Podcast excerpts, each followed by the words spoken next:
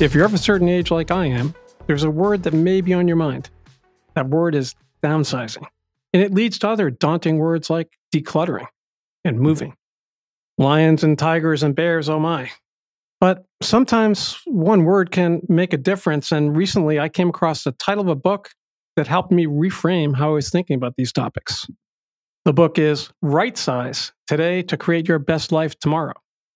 Welcome to the Retirement Wisdom Podcast. I'm your host, Joe Casey, and our guest today is the author of that book, Marni Jameson. She's a nationally syndicated home design columnist, award winning journalist, speaker, and frequent TV guest. Her humorous and helpful column, At Home with Marni Jameson, appears weekly in two dozen newspapers nationwide, reaching several million readers and more through social media and her blog.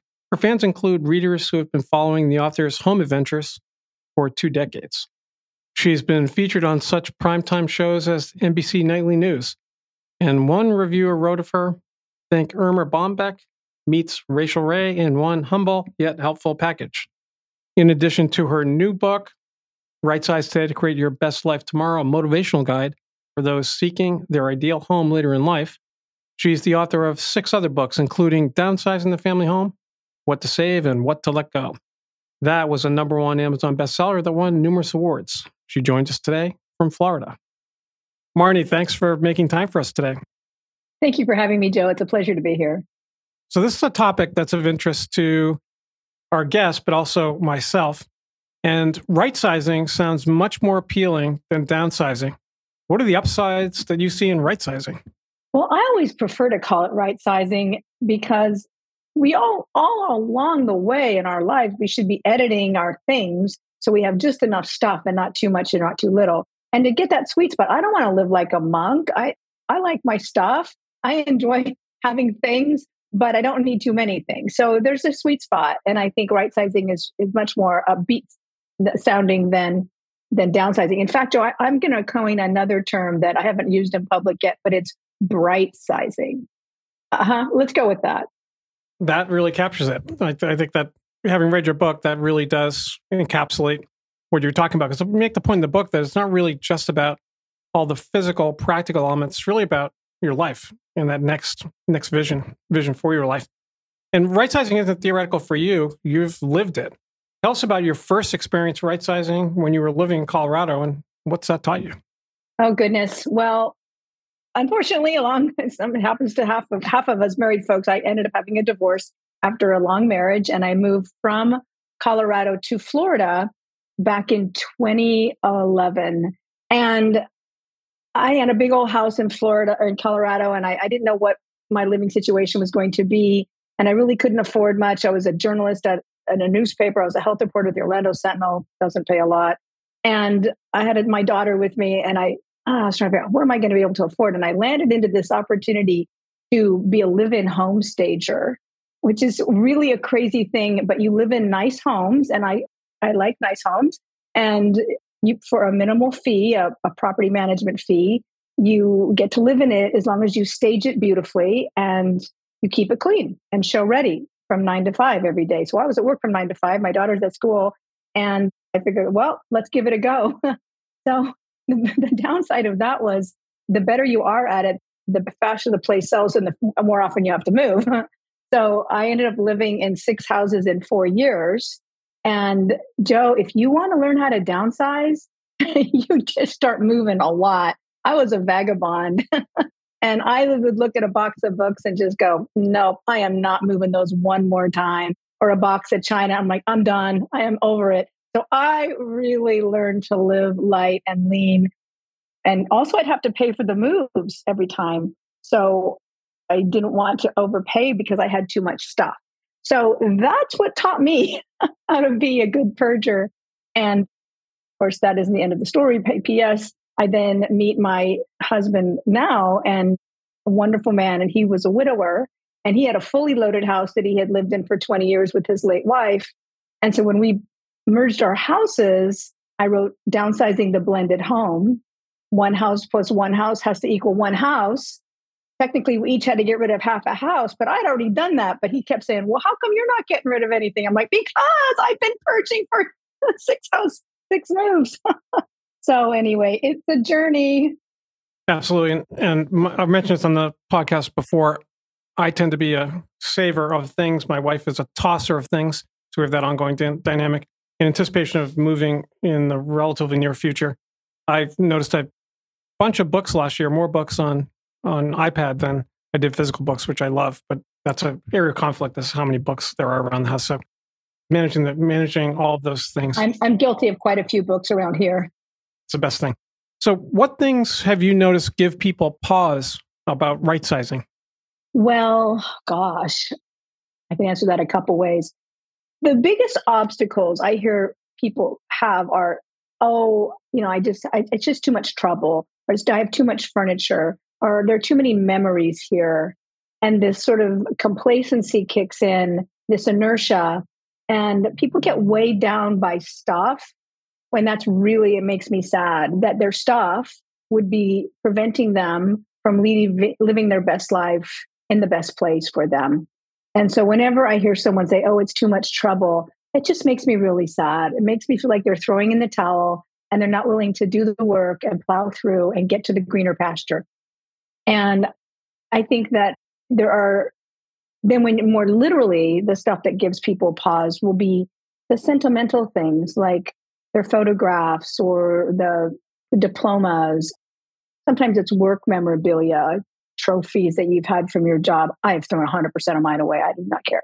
But some people get attached and plaques. Mm. So, no, no, I have plaques too, but to a point, you need to learn how to let go and just keep evolving and stop living in the past and live for now and the future. Because, darling, that's all we've got, right? Great points. So you also point out in your new book, Right Size Today, that it starts with the vision, the vision of the future. What advice would you offer people on how to envision their right-sized future?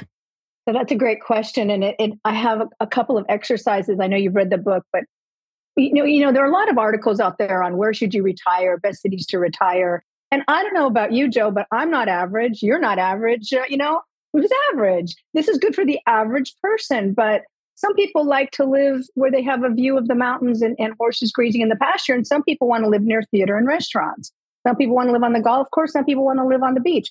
I don't know where your best place is. So this gives you a tally of what actually matters to you. Now, I'm not a math whiz, but I did create a data driven tool where you answer some questions about is it important to you to live near your family? Now, in a study, there were 7% of people move farther away from their family, and that's all I'm going to say about that. But maybe not not that important to everybody.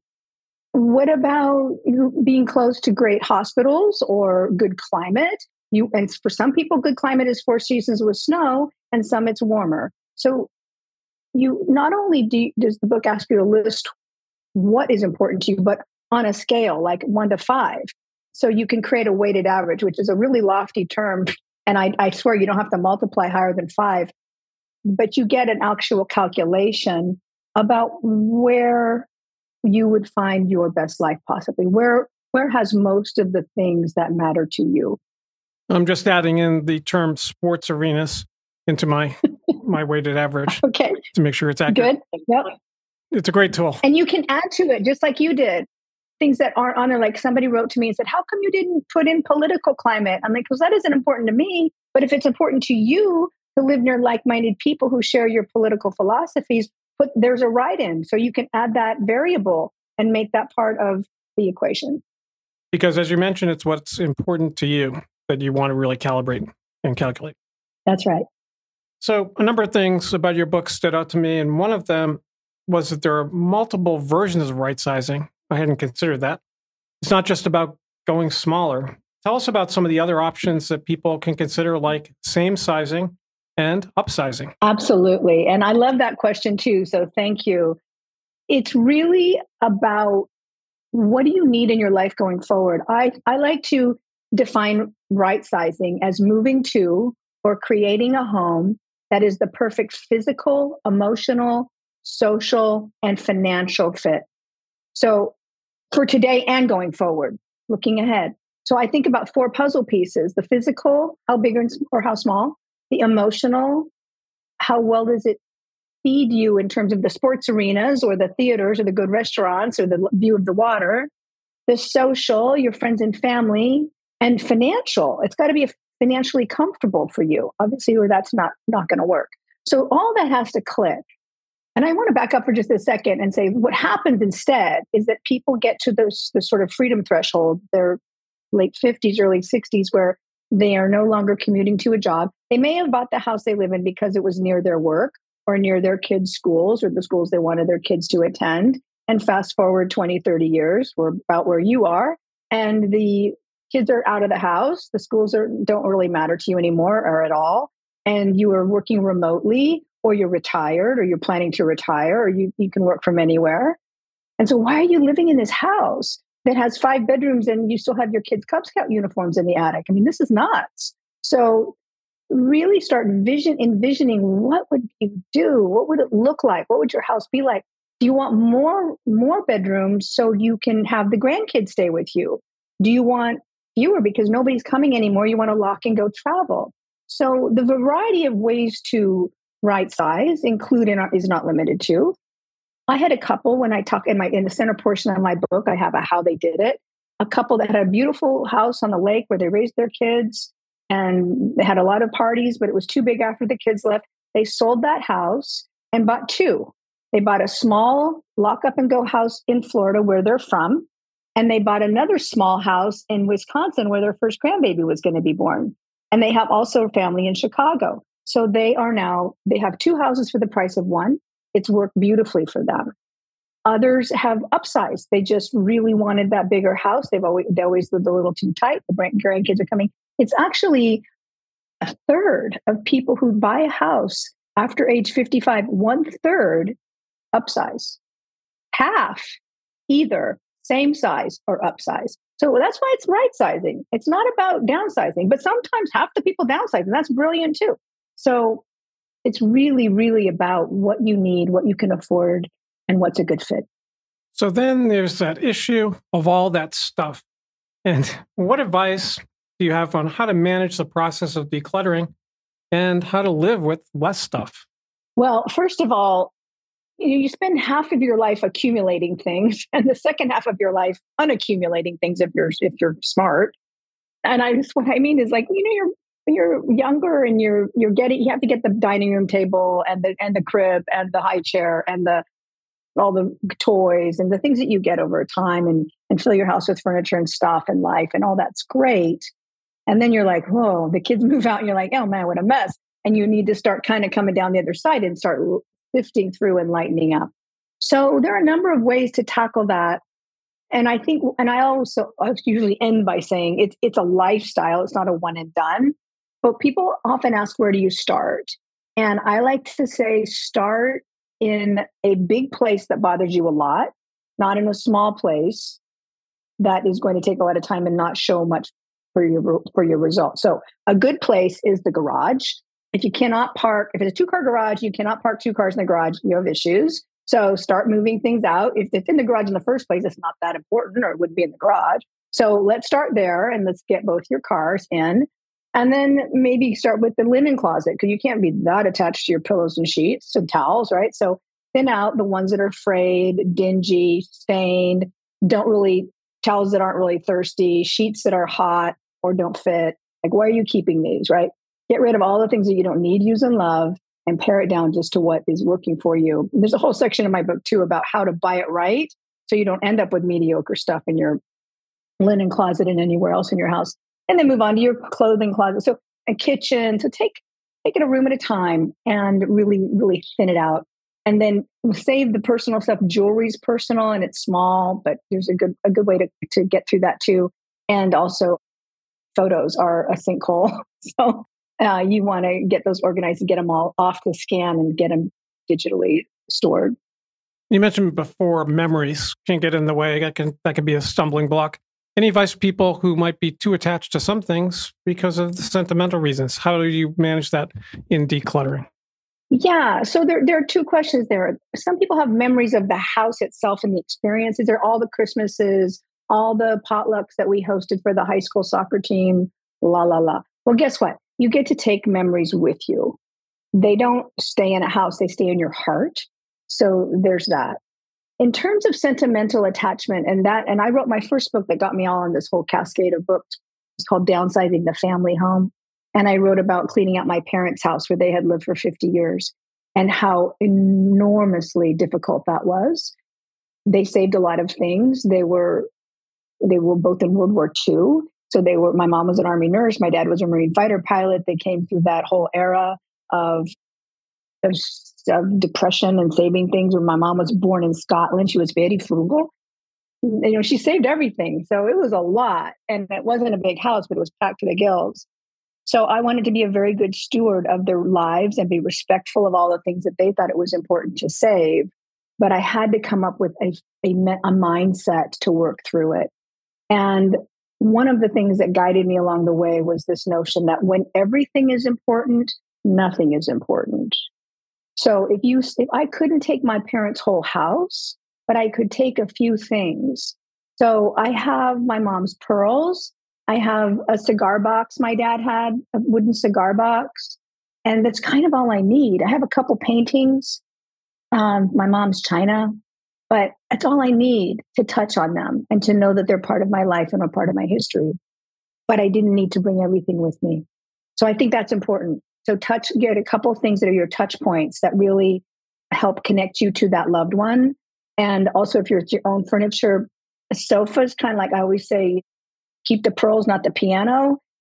Maybe keep the the precious vase, but not the sectional.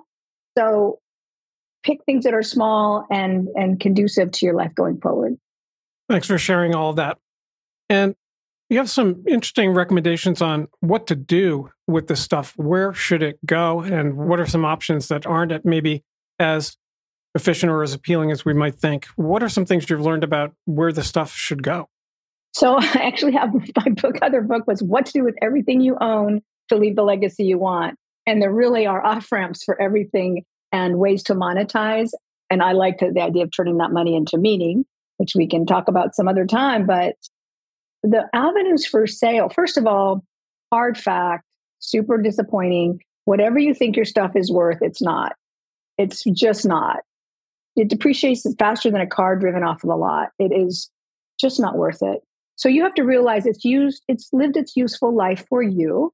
And now it's time to go somewhere else. So get rid of any mindset of how much something is worth and get somebody in there who can help you sell it. And there are many, there are consignment stores, which are kind of a slow way to go. I've run into recently a, a service called concierge movers, and they they will help sell your furniture for a commission and kind of keep you out of it so you don't get all upset when you see somebody carting off something that was important to you. But you the cash will make you feel better there are, you know, certainly Facebook Marketplace is a really good place to sell. Craigslist, you know, I used to really like Craigslist. Some people have problems with some of the, there are a little bit of sh- some of the shenanigans and scams happen on there, but there are ways you can protect yourself, but it's a little more dicey. The moving concierge is great. And, and certainly going to pawn shops. You know, I've, I've sold my, you know, some gold jewelry that I'll never wear again to jewelry stores or, you know, jewelry buyers get it. They too take it from Melton. I put I have a a, a trust that I'm keeping for my girls and I put it in there. It's a perfect way, place for that to convey. So you can sell almost anything online anymore and just be realistic and also be realistic about this is another hard fact that most people boo me off the stage when I remind them that the kids don't want your stuff. Like, oh, I'm saving the the hutch for, you know, Joe and Sally, they're going to need it. No, they don't want your hutch. They don't want your 12 piece dining set. They don't want any of that. They don't want your headboard. They want their own stuff. So leave them out of it. Ask them. And when they say no, believe them and move on. Great advice. So there are a lot of great stories in your new book. What's one story that you can share that really shows how right sizing made someone's life much better? Well, my brother is a great example. Uh, we were born and raised in Southern California, and it's not quite what it was when we were growing up. And he stayed there. I left 20 years ago. He stayed in California. He was an architect and had a going concern. And he and his wife recently both retired. She was in magazine publishing. And they were getting really tired of LA and the traffic and the cost of living. And uh, the just all of the congestion and just the stress of living in Los Angeles. And they moved to, of all places, Midland, Michigan, just this last October. And it was a little bit of an eye opener of all places to move, but they wanted four seasons. They have a house that is twice as big for a third of the price of what they were paying in, in Southern California. So it's a wonderful financial move. She has family there and a sister and a, and a brother-in-law and their kids were there and uh, my brother and, and wife don't have children so it was nice to move to that so they just my brother was so stressed out about it I mean, he literally had to go to a, a therapist and you know how can i go get his head around this whole move and giving up his identity as a an architect and he is so happy he plays guitar he has this website with all of his guitar he's playing all these beautiful songs He's joined a guitar club. He's drawing. He's having, he said, I cannot get over waking up every day and feeling like it's Saturday. Like, I'm very jealous. but they are loving it. So, yeah, took him a while to figure out where, whether, and then then just bite the bullet and go. Now, I will say, Joe, I think it's important for people to realize they you don't have to stick the landing. You you might mess up and everyone's like what what if i don't like it? What if i what if it didn't work out? Well it might not. It probably will. The statistics show in fact 88% of people who move to another state are happy they did that's a lot. I think 12% of people will never be happy but there's that. So there's i have a, a woman who course corrected. She got where she thought she wanted to be and it wasn't quite right but she wasn't supposed to be where she was but she moved to a place wasn't quite right so she moved again and then she got it right. So it's okay. Be nimble be forgiving be open. So glad you brought that up because i did notice that chapter in your book and that was my backup question so you hit it and it is a important message don't have to stick to the landing marni thanks so much for taking the time to talk with us today and making us much smarter about the upsides of right sizing well, thank you for having me. I will just say visualize, then realize. Don't be a chicken. If not now, when? Live well and get going. Well said. Thank you. So now it's time to talk about takeaways. What did you learn from today's conversation with Marni Jameson that you can use? Here are my ideas. Number one, what's the right size for you? I must confess, before reading your book, I was thinking just about the singular direction of downsizing she really expanded the range of options, same sizing, upsizing even, that two for one deal that she mentioned a couple pursued. So, what's the right size for you going forward? Number two, it's not just about the home, it's about the lifestyle. So, another example where Marni expanded my thinking, there's a lot of time spent on the physical part of this issue. And again, I think she offered some other dimensions to consider, like the emotional part of things, the other things that you will need. What are the most important things that you want in this next place? Number three, could your material possessions be holding you back from a better life? I personally got a lot out of this part of the conversation, although if my wife is listening, she will say, let's see what you do with it, because I tend to be a saver. But I think it was an interesting point she made that the memories are not in the stuff, they're not in the things. And so you really should focus on what you need and not get caught up in the stuff. So I hope you found this to be a useful conversation. I appreciate you listening. And if you're retiring, you might be interested in the best books on retirement series that's on the website, retirementwisdom.com. It includes a lot of books that you may not expect because they're not specifically all about retirement, but they highlight things that you can use to create your retirement, the one you've worked so hard to earn. Thanks for listening.